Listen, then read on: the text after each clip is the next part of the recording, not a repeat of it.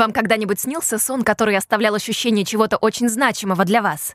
Вы когда-нибудь задумывались о том, в каком направлении движется этот мир? Есть ли у вас вопросы относительно библейских пророчеств? Вы когда-нибудь задумывались о существовании Бога? Меня зовут Кэми Утман, и я буду отвечать на эти и другие вопросы прямо сейчас на семинаре «Раскрывая тайны библейских пророчеств».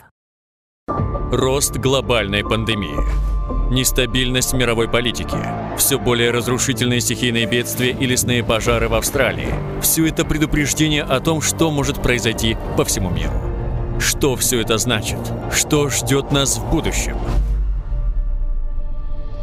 Вместе с международным спикером Кэми Утман мы будем искать ответы на самые животрепещущие вопросы в программе «Раскрывая тайны библейских пророчеств». Путешествуя по всему миру, она встречает самых разных людей, видя их реальную жизнь и переживания. Присоединяйтесь к Эми Утман на семинаре «Раскрывая тайны библейских пророчеств». И она покажет, что библейские пророчества исполняются быстрее, чем когда-либо.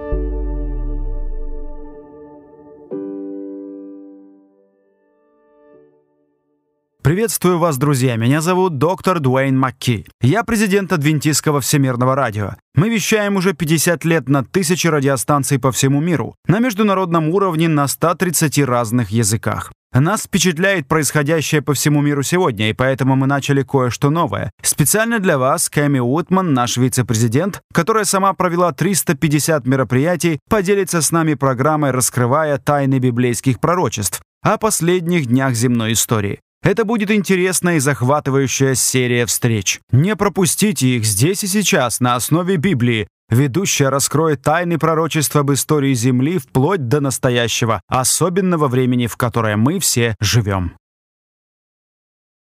Добро пожаловать на семинар «Раскрывая тайны библейских пророчеств».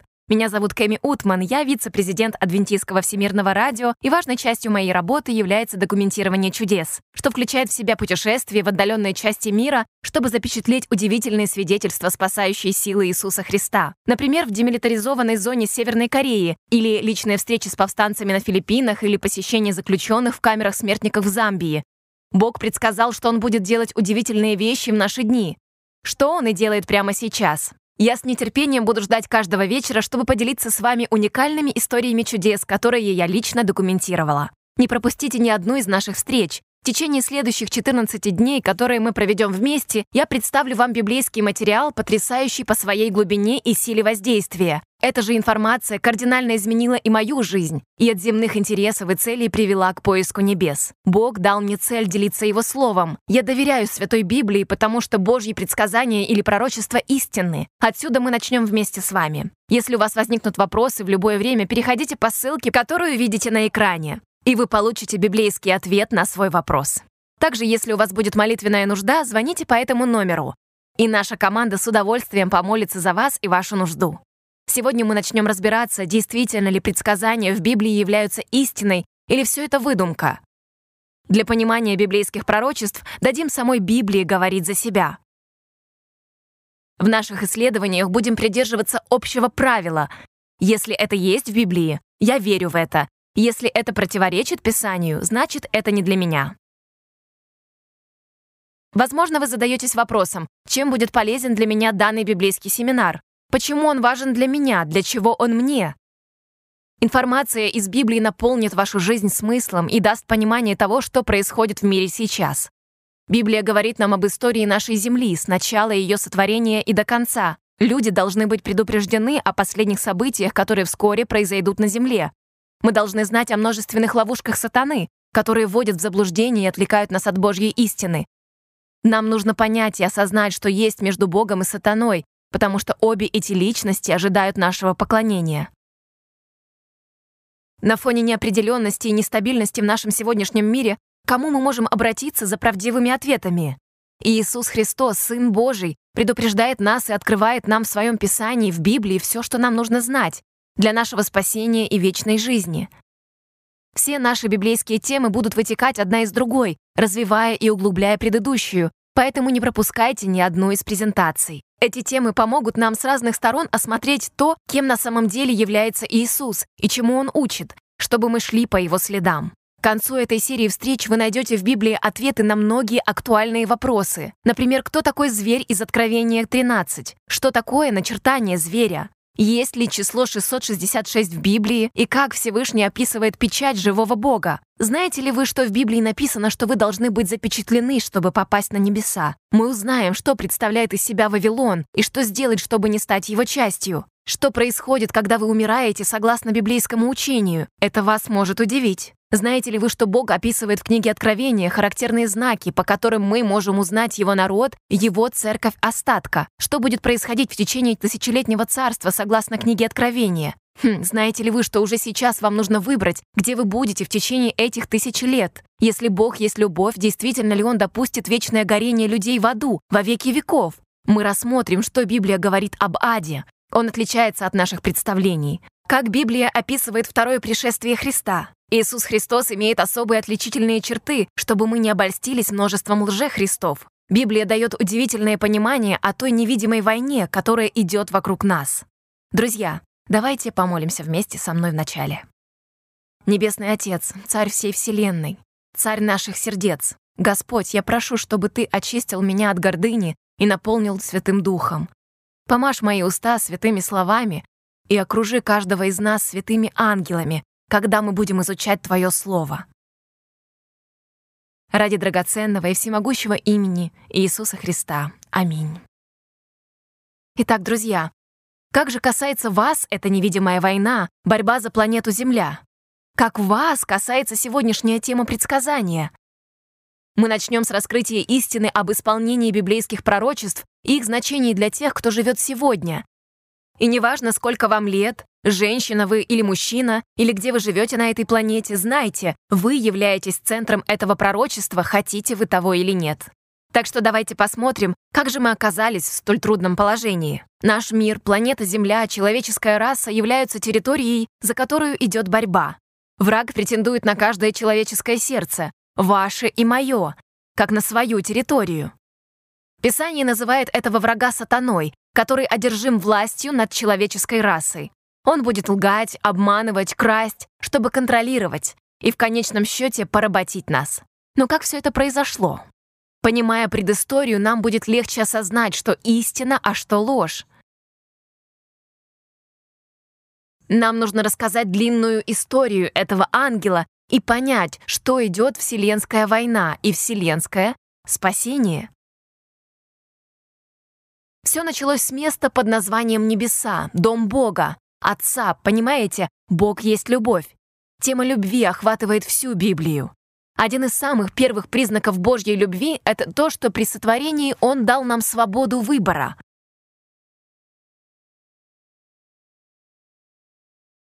Когда-то Бог объяснил своим ангелам, что у них есть свободная воля. Возможно, Бог сказал, «Ангелы, я хочу поделиться с вами чем-то очень драгоценным, то есть свободой. Вначале, до того, как я сотворил все живое, мне нужно было принять решение, давать ли вам свободу или я должен контролировать вашу волю. Если бы я контролировал вашу волю, мне было бы гарантировано ваше послушание, но тогда бы у вас не было свободы выбора, самого драгоценного дара, который я могу дать вам.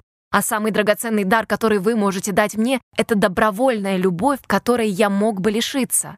Поэтому я дал вам привилегию свободу выбора. Я знал, что когда-нибудь в будущем что-то может пойти не так и привести к ужасным последствиям, но я решил рискнуть, чтобы вы выбрали любить меня. Друзья, как нам всем известно, что-то действительно пошло не так. Ангел высокого ранга по имени Люцифер покинул свое место рядом с Богом, чтобы спровоцировать волнение среди ангелов. Люцифер кичился своим высоким положением, талантами, красотой, в его сердце росла гордость. И он стал завидовать. Он хотел стать Богом, а не служить ему. Давайте почитаем, насколько речь Люцифера полна гордыни и зависти в Исаии 14 главе. «Как упал ты с неба, Деница, сын Зари, разбился о землю, попиравшие народы, а говорил в сердце своем, взойду на небо выше звезд Божьих, вознесу престол мой и сяду на горе в сонме богов на краю севера, взойду на высоты облачные, буду подобен Всевышнему. Сатана желал стать Богом, свергнуть Бога с его престола и управлять миром. Он пришел поклониться Богу, но скрыл свое настоящее намерение, он лгал, говорил ангелам, что их собственной мудрости достаточно, что им не нужно, чтобы Божьи законы указывали им, что делать. В результате некоторые ангелы стали сомневаться в Боге. И Люцифер бросил вызов Иисусу, Сыну Божьему, в контроле над миром.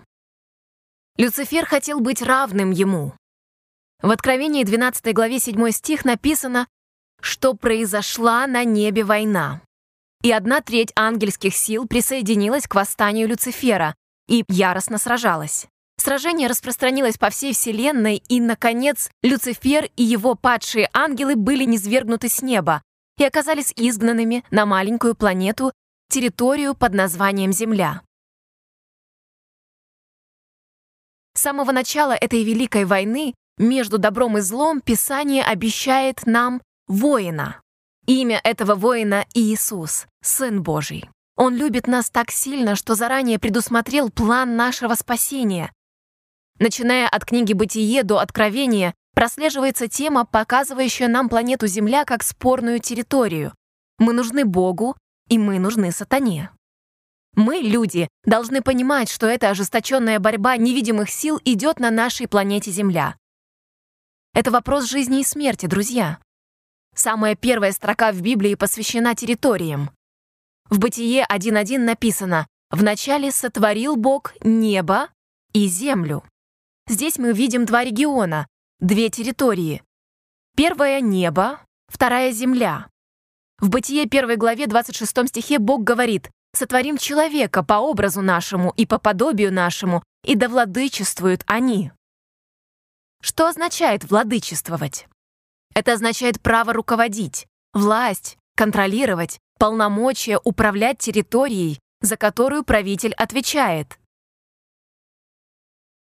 В Бытие 1 главе 28 стихе Бог благословил Адама и Еву и сказал «Плодитесь и размножайтесь, наполняйте землю и обладайте ею, и владычествуйте над рыбами морскими, и над птицами небесными, и над всяким животным, присмыкающимся по земле». Здесь Бог говорит Вся земля — твое владение, твое место пребывания. Однако в Эдемском саду было еще одно место, разрешенное владение и маленькая территория врага под названием «Дерево познания добра и зла». Бог предупреждает в Бытие 2.17 «А от дерева познания добра и зла не ешь от него, ибо в день, в который ты вкусишь от него, смертью умрешь». Это дерево напоминало Адаму и Еве об их собственной свободе воли выбирать, повиноваться Богу или нет. Сатане было выделено место возле дерева познания добра и зла. Он не мог просто свободно идти туда, куда он захочет. Нет, только одно дерево было его сферой влияния, и он сделал его своей территорией. Естественно, целью сатаны было расширить свою территорию, не так ли? Он надеялся, что Адам и Ева зайдут на его территорию в саду, где он жаждал распространить свои идеи правления, которые противоречили Божьим идеям. Все, что ему оставалось сделать, это лгать об истинном характере Бога и поколебать представление человека о Боге, как он поступил и с ангелами. В самых первых главах Библии в Бытие, в первой, второй и особенно третьей главах вы видите конфликт, спор, что-то неправильное. Сатана замаскировался под коварного змея и соблазнил Еву своей красотой. Он соблазняет ее волшебным фруктом, который сделает ее равной Богу. Подпав под это обольщение, Адам и Ева в своей свободной воле передали змею Богом данную власть над землей. Сатана не мог обойти их свободную волю. Ему нужно было устно убедить их изменить свое мышление о Боге, чтобы склонить их свободную волю на свою сторону. Так как сатана совратил своей ложью, поставил под сомнение представление Евы о Боге, он думал, что победил. С самого начала сатана лжет людям и заставляет их сомневаться в совершенстве характера Бога.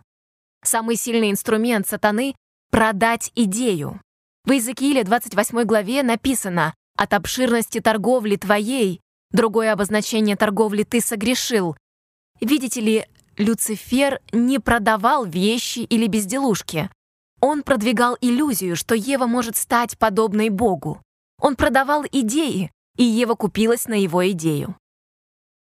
Писание говорит, что Адам не был настолько уверен в этих идеях, но он был уверен в своей любви к Еве. И, к сожалению, он последовал за ней, а не за Богом. Еще одно место Писания, которое показывает землю как территорию под контролем врага, это от Луки 4 глава 6 стих, где сатана искушает Иисуса в пустыне и говорит ему дьявол, «Тебе дам власть над всеми семи царствами и славу их, ибо она предана мне, и я кому хочу даю ее». Текст Библии раскрывает предысторию. Сатана апеллирует к прошлому, к той власти, которую он обрел обманным путем. Обратите внимание, что Иисус не оспаривает полномочий сатаны. Иисус не сказал, «Погоди-ка, сатана, земля не принадлежит тебе».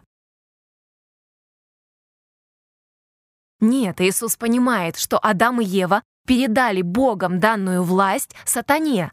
Сатана теперь имеет право востребовать ее. Посмотрите на места Писания, где Иисус и Павел признают позицию злого врага. В Иоанна 12 главе 31 стихе Иисус говорит «Ныне князь мира сего изгнан будет вон». Иисус ссылается на то, что он находится в процессе преодоления врага сатаны. Он называет его князем этого мира. Во втором послании Коринфянам, 4 главе 4 стихе, апостол Павел буквально называет сатану «богом века сего», который ослепил умы неверующих. Сейчас сатана — бог этого мира. В Ефесянам 2 главе 2 стихе сатана зовется князем, господствующим в воздухе. Это не значит, что он контролирует поток кислорода. Это значит, что он князь атмосферы морали и нравственности этого мира. В первом послании Иоанна, 5 главе, написано «Весь мир лежит во зле», что значит «под воздействием дьявола». Видите ли вы картину, которую описывает Библия? На наш образ жизни влияет популярное мнение сегодняшних дней. Социальные тенденции являются похотью плоти, похотью очей, гордостью житейской. Все это принципы сатаны, а не Бога, по которым живет весь мир. Существует интересный момент в невидимой войне. В Иова, первой главе в первом стихе написано «Был человек в земле Уц, имя его Иов. И был этот человек непорочен и справедлив, и богобоязнен, и удалялся от зла». Затем ниже в Иова 1.6 написано «И был день, когда пришли сыны Божьи предстать пред Господа, между ними пришел и сатана». Хм, этот стих указывает на устройство мира. Видите ли, было время и было место, когда Господь созвал собрание, и сыны Божьи прибыли со всех территорий обитания во Вселенной. В Ефесянам Павел называет сынов Божьих начальствами и властями, что значит правители и руководители небесного мира. Поэтому, прохаживаясь мимо, дьявол решил присоединиться к Небесному Совету. Заметьте, в Иова 1.7 Бог спрашивает сатану, «Откуда ты пришел?» Бог не спрашивает, что ты здесь делаешь. Он не говорит «убирайся отсюда». Бог спрашивает сатану о его месте обитания. Какое у тебя право находиться здесь? Кого ты представляешь? Откуда ты пришел? И тут дьявол гордо хвастается. «Я ходил по земле и обошел ее». Здесь вы видите, что сатана претендует на нас, на планету Земля, на нас, как на свою территорию во Вселенной Бога. Сатана заявляет, у меня есть право быть здесь, на этом собрании. Если другие правители миров пришли, то и я могу. Я могу быть здесь, чтобы представлять планету, которая принадлежит мне. Посмотрите, как Бог отвечает в восьмом стихе. «Сатана, ты думаешь, что ты представляешь Землю? Обратил ли ты внимание твое на раба моего Иова? Он не следует путем твоих мыслей или образа жизни. Даже здесь, немногословно, Бог начинает оспаривать законность заявления сатаны. Сатана продолжает диалог в девятом стихе и говорит простыми словами, «Конечно, Иов почитает тебя, ты заботишься о всех его нуждах, конечно, он следует за тобой, потому что ты откупился своими благословениями».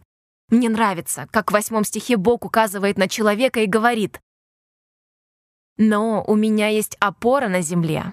У меня есть кто-то, кто представляет меня, мои принципы и мое царство на земле. «Сатана, мы не сдадимся в этом споре. Мы не отдадим тебе мир. Нет, у меня еще остались верные люди в мире, которые избрали полностью следовать за мной. И Иов — один из них.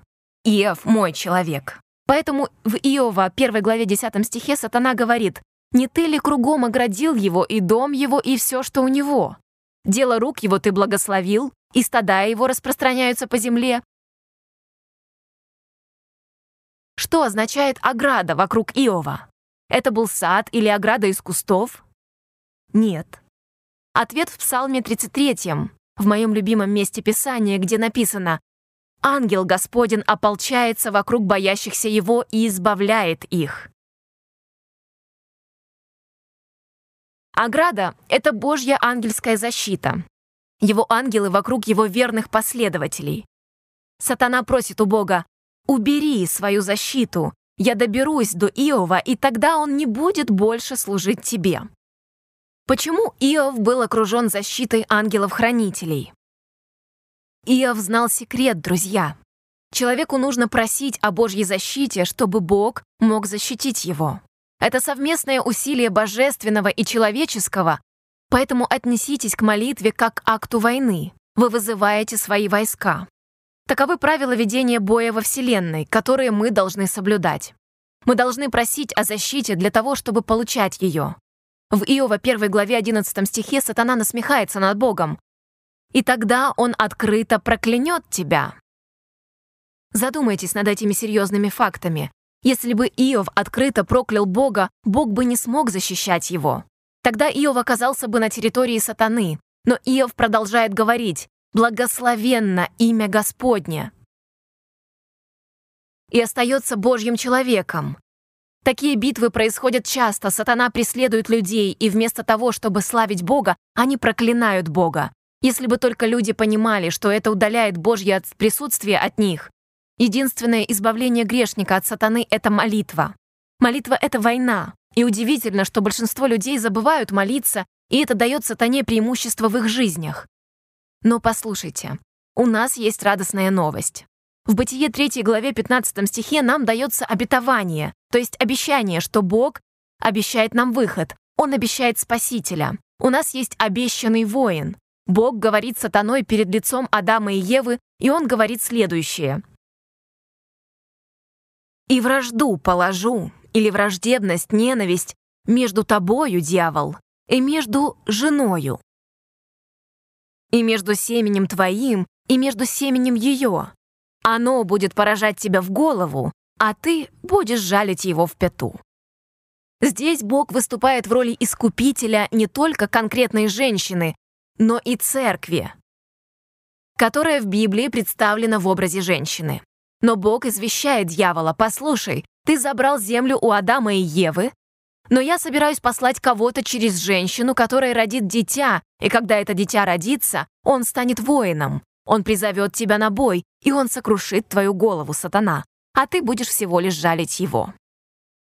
Конечно же, сатана будет противиться этому пророчеству, обетованию. Вы можете представить, как стал зашкаливать его гнев, и он начал говорить «Правда? Ну держись!» Помните, сатана уже отвоевал треть ангелов на небесах, он поразил Адама и Еву и заставил их поверить своей лжи, поэтому, когда Бог бросил ему вызов в этом конфликте, в споре в Бытие 3, сатана высоко оценивал свои шансы. Но сатана не представлял, что ждет его впереди. Он ожидал, что это будет борьба с применением силы, но то, как Бог выиграет войну, будет абсолютно неожиданным. Сатана не может знать, что грядет. Сатане сказали, что кто-то придет и поразит его в голову. О чем Господь не говорит, так это то, что это будет Он. Бог сам придет как человек. Идет война между добром и злом за каждую душу. Значит, за вас и меня. И хотим ли это принимать или нет, друзья, мы должны осознать, что Библия достоверна, и что мы можем доверять и верить ей. Жизненно важную историю в Библии можно прочитать в Даниила 2 главе, где царю Навуходоносору приснился сон. Здесь, в книге пророка Даниила, Бог открывает человечеству свое видение границ между земным и небесным, чтобы ни у кого не возникало сомнений. Относительно того, кто управляет Вселенной, он говорит о конце от начала. Пророк Исаия цитирует слова самого Бога о нем самом в Исаии 46 главе. «Ибо я Бог, и нет иного Бога, и нет подобного мне. Я возвещаю от начала, что будет в конце, и от древних времен, что еще не сделалось. Вот это да, Бог обещает, что скажет вам заранее, что происходит от начала и будет происходить и до конца времен. Не нужно гадать. Так почему же глава вторая Даниила настолько важна? Несмотря на то, что книга Даниила была написана тысячу лет назад, она переполнена жизненно важной информацией для сегодняшнего мира. Пророк Даниил получил откровение Божье о царствах, которые формировали историю этого мира. Это небольшое, но фундаментальное пророчество помогает раскрыть более сложные пророчества в книгах Даниила и Откровении, которые описывают суровую борьбу между силами добра и силами зла. Итак, давайте вернемся примерно в 600 год до рождения Христа. Величайший город, который когда-либо существовал на планете — Вавилон. Давайте направимся в древний царский дворец, построенный из сверкающего золота. Ночь. Царь Новоходоносор ворочается в своей царской постели, и великому царю снится серьезный сон. Неожиданно он просыпается. Он взволнован. Несмотря на то, что сон приснился только что, он не может вспомнить его. Он понимает, что сон необычный, и действительно, это был пророческий сон от Бога, проливающий свет на историю следующих двух с половиной тысячи лет. В Даниила 2 главе 1 стихе написано «Во второй год царствования Навуходоносора снились Навуходоносору сны, и возмутился дух его, и сон удалился от него».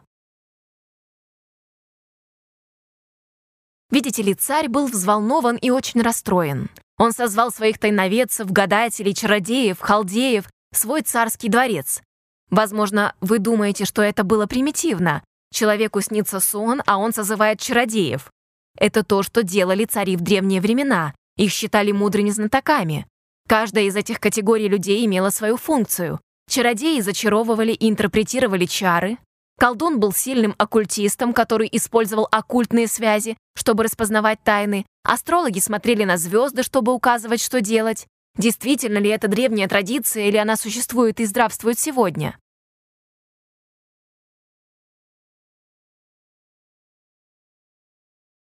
Используют ли президенты и премьер-министры эту систему сегодня? Да, используют. Царь Навуходоносор приказал им, «Скажите, что мне снилось прошлой ночью и растолкуйте сон. Я знаю, что он был жизненно важным, но я не могу его вспомнить. Что означает мой сон?»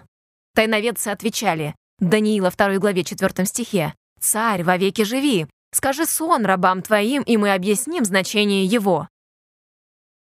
Ох, Царь был расстроен. Он сказал, «Разве вы не видите, что я не знаю, что мне снилось?» Бог сверхъестественно забрал его из памяти, поэтому в Даниила 2 главе 9 стихе царь настаивает. «Итак, расскажите мне сон, и тогда я узнаю, что вы можете объяснить мне и значение его». Иными словами, не притворяйтесь, что вы знаете то, что на самом деле не знаете. Вы должны уметь смотреть в будущее. Докажите мне это, скажите, что мне снилось.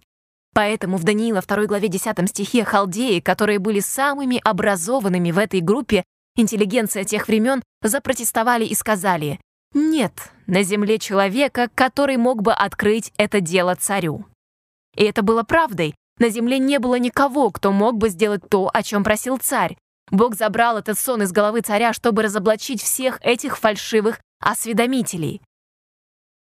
Только небесный Бог мог открыть, что снилось царю в его спальне, и только Господь Небесный может точно и понятно открыть будущее. Новость о приказе царя убить всех мудрецов царя достигла Даниила. Видите ли, Даниил не был ясновидцем, но он был одним из мудрецов царя. Когда Даниил спросил, за что его хотят убить, Ариох, палач, рассказал ему историю со сном.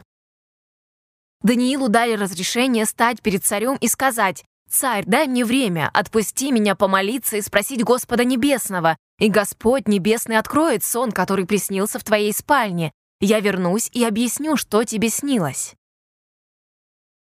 Даниил помолился, И Бог открыл сон и его толкование своему слуге Даниилу. Видите ли, друзья, тайны Бога объясняются мужчинами и женщинами, которые молятся. Поэтому в Даниила, 2 главе 23 стихе, он говорит «Славлю и величаю Тебя, Боже, отцов моих, что Ты даровал мне мудрость и силу». И затем Даниил предстал пред царем и сказал, что действительно никакие тайноведцы, астрологи, колдуны не могут открыть сон. В Даниила 2 главе 28 стихе написано «Но есть на небесах Бог, открывающий тайны, и Он открыл царю Навуходоносору, что будет в последние дни». Хм, мне нравится, что Даниил не забрал себе все лавры, он отдает всю славу Богу. Это важно. Видите ли, существуют две религиозные системы на этой планете сегодня. В центре одной человек, в центре другой Бог. И они готовят битву за каждую душу на этой планете. По мере того, как мы будем продвигаться от темы к теме в этом семинаре, вы удивитесь, узнав о том, кто сегодня поддерживает и культивирует религию, в центре которой не Бог, но человек. Вы сами все увидите, друзья. А теперь вернемся к Даниилу. Глава 2, стих 21. Бог не злагает царей и поставляет царей. Мне это нравится. Это будет история, как поднимаются и исчезают царства на этой планете. Это пророчество ведет нас через всю историю человечества со времен Даниила до возникновения Вавилона, Медоперсии, Греции и Рима, и даже до сегодняшних разделенных империй Европы. Поэтому вторая глава Даниила про наше время, друзья. Как сказал Бог в последние дни. Бог открывает Даниилу в 31 стихе. «Тебе, царь, было такое видение. Вот какой-то большой истукан, огромный был этот истукан, в чрезвычайном блеске стоял он пред тобою, и страшен был вид его. Далее написано, у этого истукана голова была из чистого золота, грудь его и руки его из серебра, чрево его и бедра его медные, голени его железные, ноги его частью железные, частью глиняные. Ты видел его, доколе камень, не оторвался от горы без содействия рук, ударил в истукана в железные глиняные ноги его и разбил их. Затем в 35 стихе Тогда все вместе раздробилось. Железо, глина, медь, серебро и золото сделались как прах на летних гумнах, и ветер, который является символом войны в Библии, унес их, и следа не осталось от них.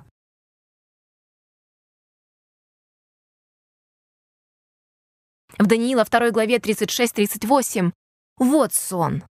Скажем перед царем и значение его. Ты царь, царь царей, ты — это золотая голова.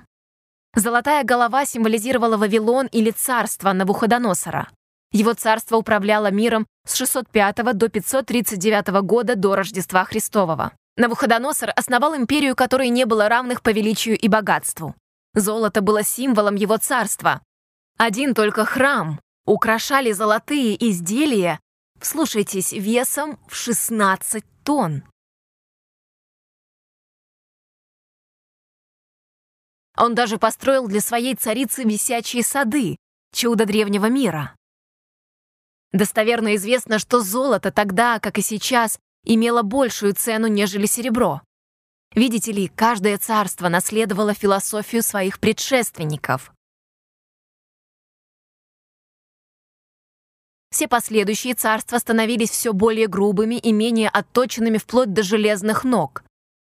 Навуходоносор думал, что он построил царство, которое никогда не разрушится, и вся земля ляжет у его ног. Даниил указал на царя и сказал, «Твое царство исчезнет». Гордый царь ответил «Никогда». Вначале он смирился, но позже он ожесточил свое сердце и думал про себя, что Вавилон будет существовать вечно. «Я не подчинюсь царю царей. Мое царство из золота несокрушимо, оно никогда не станет серебряным или бронзовым или железным или глиняным. Я сделаю статую для себя из золота с головы до ног. О чем здесь говорил Навуходоносор? Он отвергает небесного Господа. Он говорил, «Я противостою тебе, Бог, я устрою свое царство, и ты не разрушишь его». Возможно ли, что и сегодня существует власть, заявляющая о том же, которая противостоит царству Бога, да, мы увидим, что это действительно так. Это суровая реальность, но это реальность. Оставайся с нами, но не волнуйся. У Бога есть план, как спасти нас. Пророчество Даниила продолжается. В Даниила 2 главе 32 стихе написано «грудь его и руки его из серебра». После Вавилона появляется другое царство, видите? Медяне и персы свергли вавилонян. Вам не нужно гадать, что значит пророчество. Посмотрите в Даниила 2.39. «После тебя восстанет другое царство, ниже твоего». Библейское пророчество говорит, что народ Вавилона не устоит навечно, восстанет другое царство. История показывает, как это произошло. В Даниила, пятой главе, царь Валтасар, внук Навуходоносора, сделал большой пир для тысячи своих вельмож. Вино текло рекой, музыка играла, мужчины в длинных одеждах крепко обнимали своих разодетых женщин. И во время пьяного кутежа, чарующей музыки и соблазнительной безнравственности, Бог прервал пир Валтасара. Божий перст написал на стене следующие слова. «Мене», что означает «исчислил Бог царство твое и положил конец ему». «Текл», ты взвешен на весах и найден очень легким. Перес, разделено царство твое и дано медианам и персам. Толкование Даниила можно проверить любой хорошей книгой по истории Вавилона. Заметьте, Кир, генерал армии Объединенных Государств Мидии и Персии, не зверг гордого царя Вавилона. Даниил, однако, был не единственным, кто предсказал это. По факту Бог назвал Кира примерно за 150 лет до его рождения. Посмотрите на это удивительное пророчество, написанное пророком Исаией примерно в 680 году до Рождества Христова в книге Исаии 45 главе 1 стихе. Так говорит Господь помазаннику своему Киру, «Я держу тебя за правую руку, чтобы покорить тебе народы, и сниму поясы с чресл царей, чтобы отворялись для тебя двери, и ворота не затворялись». Это то, что действительно произошло, друзья. Его солдаты вырыли каналы, чтобы перенаправить и высушить реку Ефрат, и прошли под стенами Вавилона. Они прошли через открытые ворота города. Библия — это необычная книга. Если мы с вами открываем Слово Божье, мы открываем Слово живого Бога. Ее пророчества действительно истинны. Далее, в Даниила 2 главе 39 стихе «И еще третье царство медное, которое будет владычествовать над всею землею». Александр Великий вел свою армию в бронзовых доспехах, если бы вы посетили музей Акрополя сегодня в Афинах, Греции, вы бы увидели, насколько точно подходит сопоставление с бронзой для Третьего Царства. Там вы увидите доспехи, которые носили древние воины со всеми военными достижениями, которые Греция имела в купе с мудростью Александра Великого и его военным опытом. Государство Греция могло завоевать весь известный мир со скоростью света. Он завоевал самую большую империю того времени. К 32 годам Александр достиг того, на что многие тратят всю свою жизнь. После получения мирового господства в своем молодом возрасте он вскоре оказался на смертном одре, что стало результатом его невоздержанного поведения. Вавилон, Медоперсия, Греция. Но правила ли Греция всем миром вечно? Хм, Даниила, вторая глава. А четвертое царство будет крепко, как железо. Великий английский историк Эдуард Гиббон, хотя он и не был христианином или верующим в Библию, написал в истории упадка и разрушения Римской империи, цитирую, «Образы золота, серебра или меди, которые служили прообразами народов и их царей, были успешно разрушены железной монархией Рима». Действительно, это произошло. Рим господствовал над миром со 168 года до нашей эры до 476 года нашей эры. Именно во времена Рима родился младенец Иисус. Иосиф и Мария бежали от притеснения Римской империи в Египет. Иисус был судим римским правителем и распят римскими солдатами. Более 500 лет Рим считался непобедимым, как одна из самых больших империй мира. Но о чем говорит Библия? В Даниила 2 главе 41 стихе а что ты видел ноги и пальцы на ногах частью из глины горшечной, а частью из железа, то будет царство разделенное. Библия не обещает пятую главенствующую империю, которая бы поднялась после Рима. Она говорит о разделенной империи. Другая мировая империя не восстанет после Рима. Ноги из железа и глины символизируют разделение Римской империи. Европа разделилась, как и предсказывало пророчество. В Даниила 2 главе 43 стихе написано «А что ты видел железо, смешанное с глиной горшечную, это значит, что они смешаются через семя человеческое, но не сольются одно с другим, как железо не смешивается с глиною». Во всей истории короли Европы пытались объединить империю посредством межнациональных браков.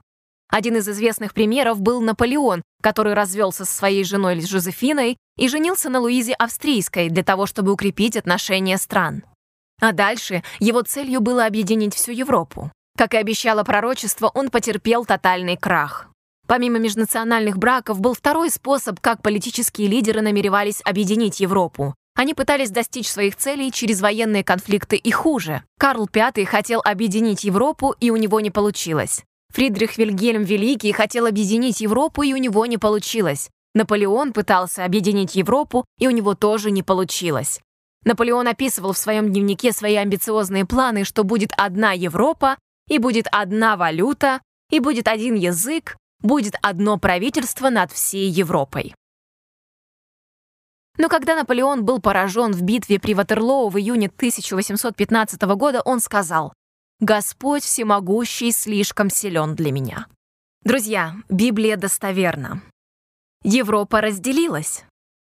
Карл V, Фридрих Вильгельм Великий, Наполеон, Гитлер могли бы стать мировыми лидерами. И у них всех не получилось. Вспомните Гитлера и его пламенные речи, как они подхлестывали массы. Его девизом было «один народ, одна империя, один лидер». Он хотел достичь своей амбициозной цели и объединить всю Европу. Поражение тех, кто сопротивлялся на Западе, казалось неизбежным. Гитлер смело двинул свои войска на восток, но неожиданно для себя встретил отчаянное сопротивление. Что остановило Гитлера? Древнее пророчество второй главы Даниила заявляет, что со времен Римской империи Европа никогда не объединится. Библия раскрывает в книге Откровения последнюю попытку объединить Европу, в этот раз в религиозном и политическом союзе. В Откровении 17 главе 12-14 стихе сказано «И десять рогов, которые ты видел, суд десять царей, которые еще не получили царство, но примут власть со зверем, как цари на один час». Вот в чем суть этого пророчества на короткое время народы Европы и остальной мир объединятся в религиозный и политический союз государств перед самым пришествием Иисуса.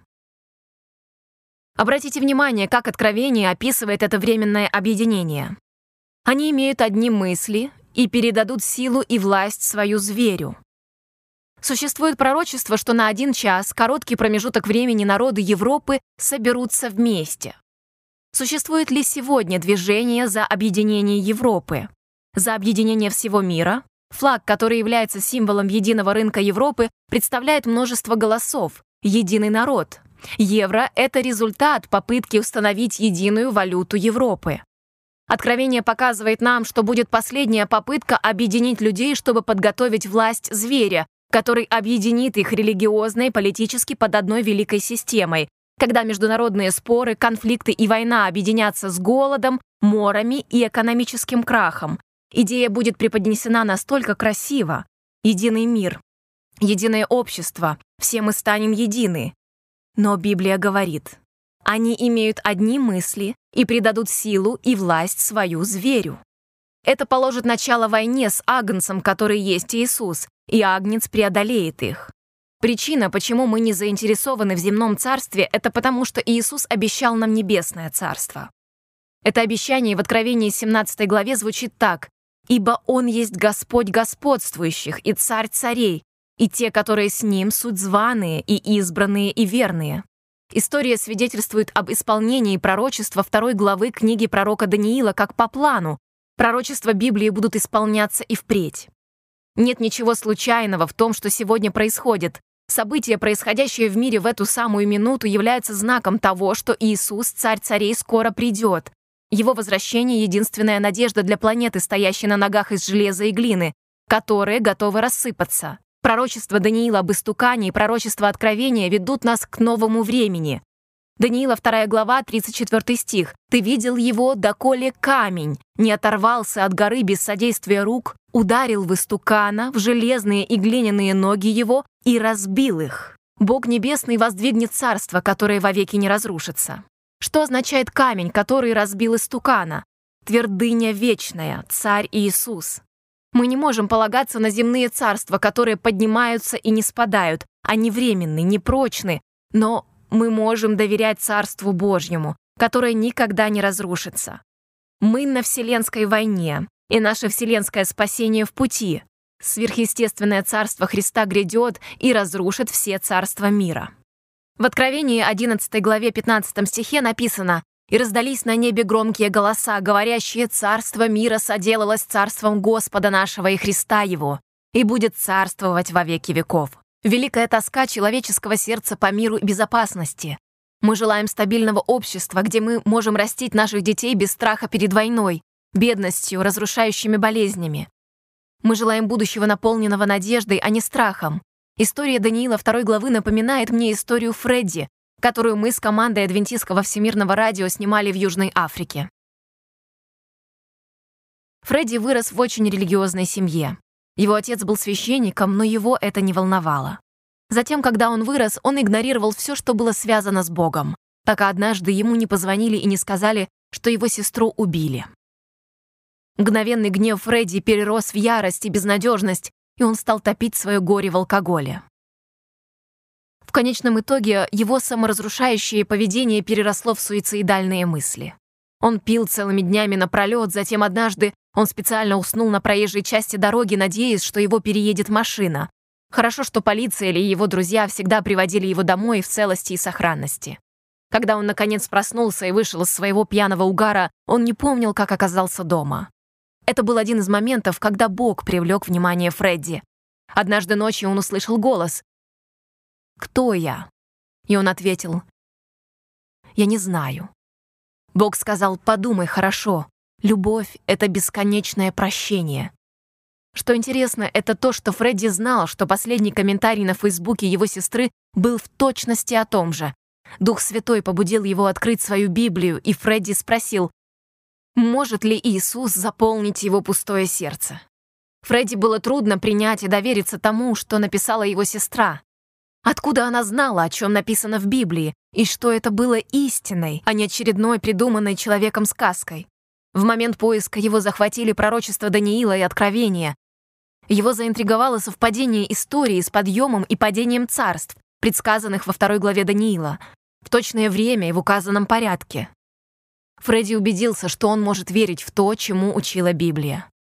Сейчас он посвятил себя преподаванию Библии другим людям, начиная с Даниила второй главы, потому что эта глава доказывает аутентичность и достоверность Библии, выстраивающиеся вровень с историей, потому что историей нельзя пренебрегать.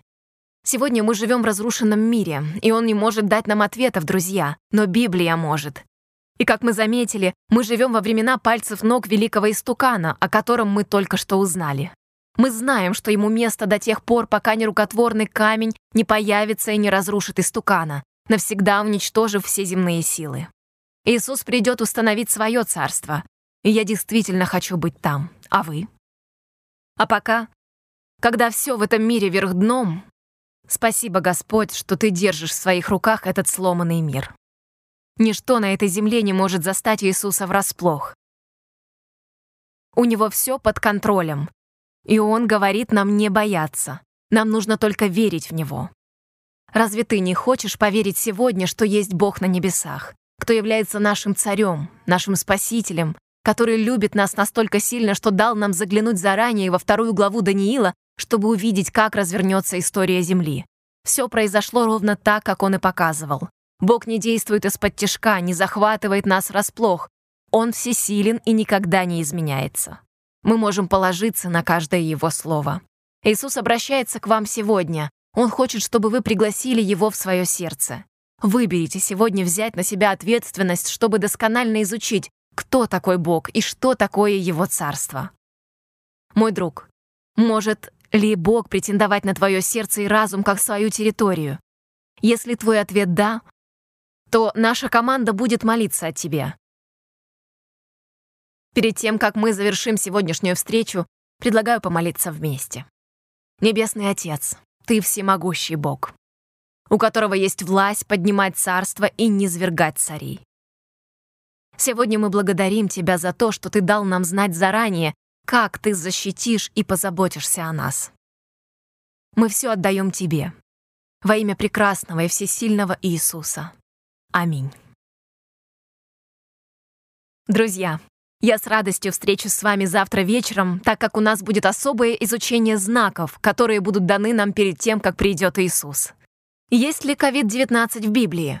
Не пропустите нашу следующую тему «Знаки». Бог любит нас так сильно, что предупреждает нас заранее не для того, чтобы напугать, но чтобы проинформировать. Выберите Божий путь. Спокойной ночи, друзья.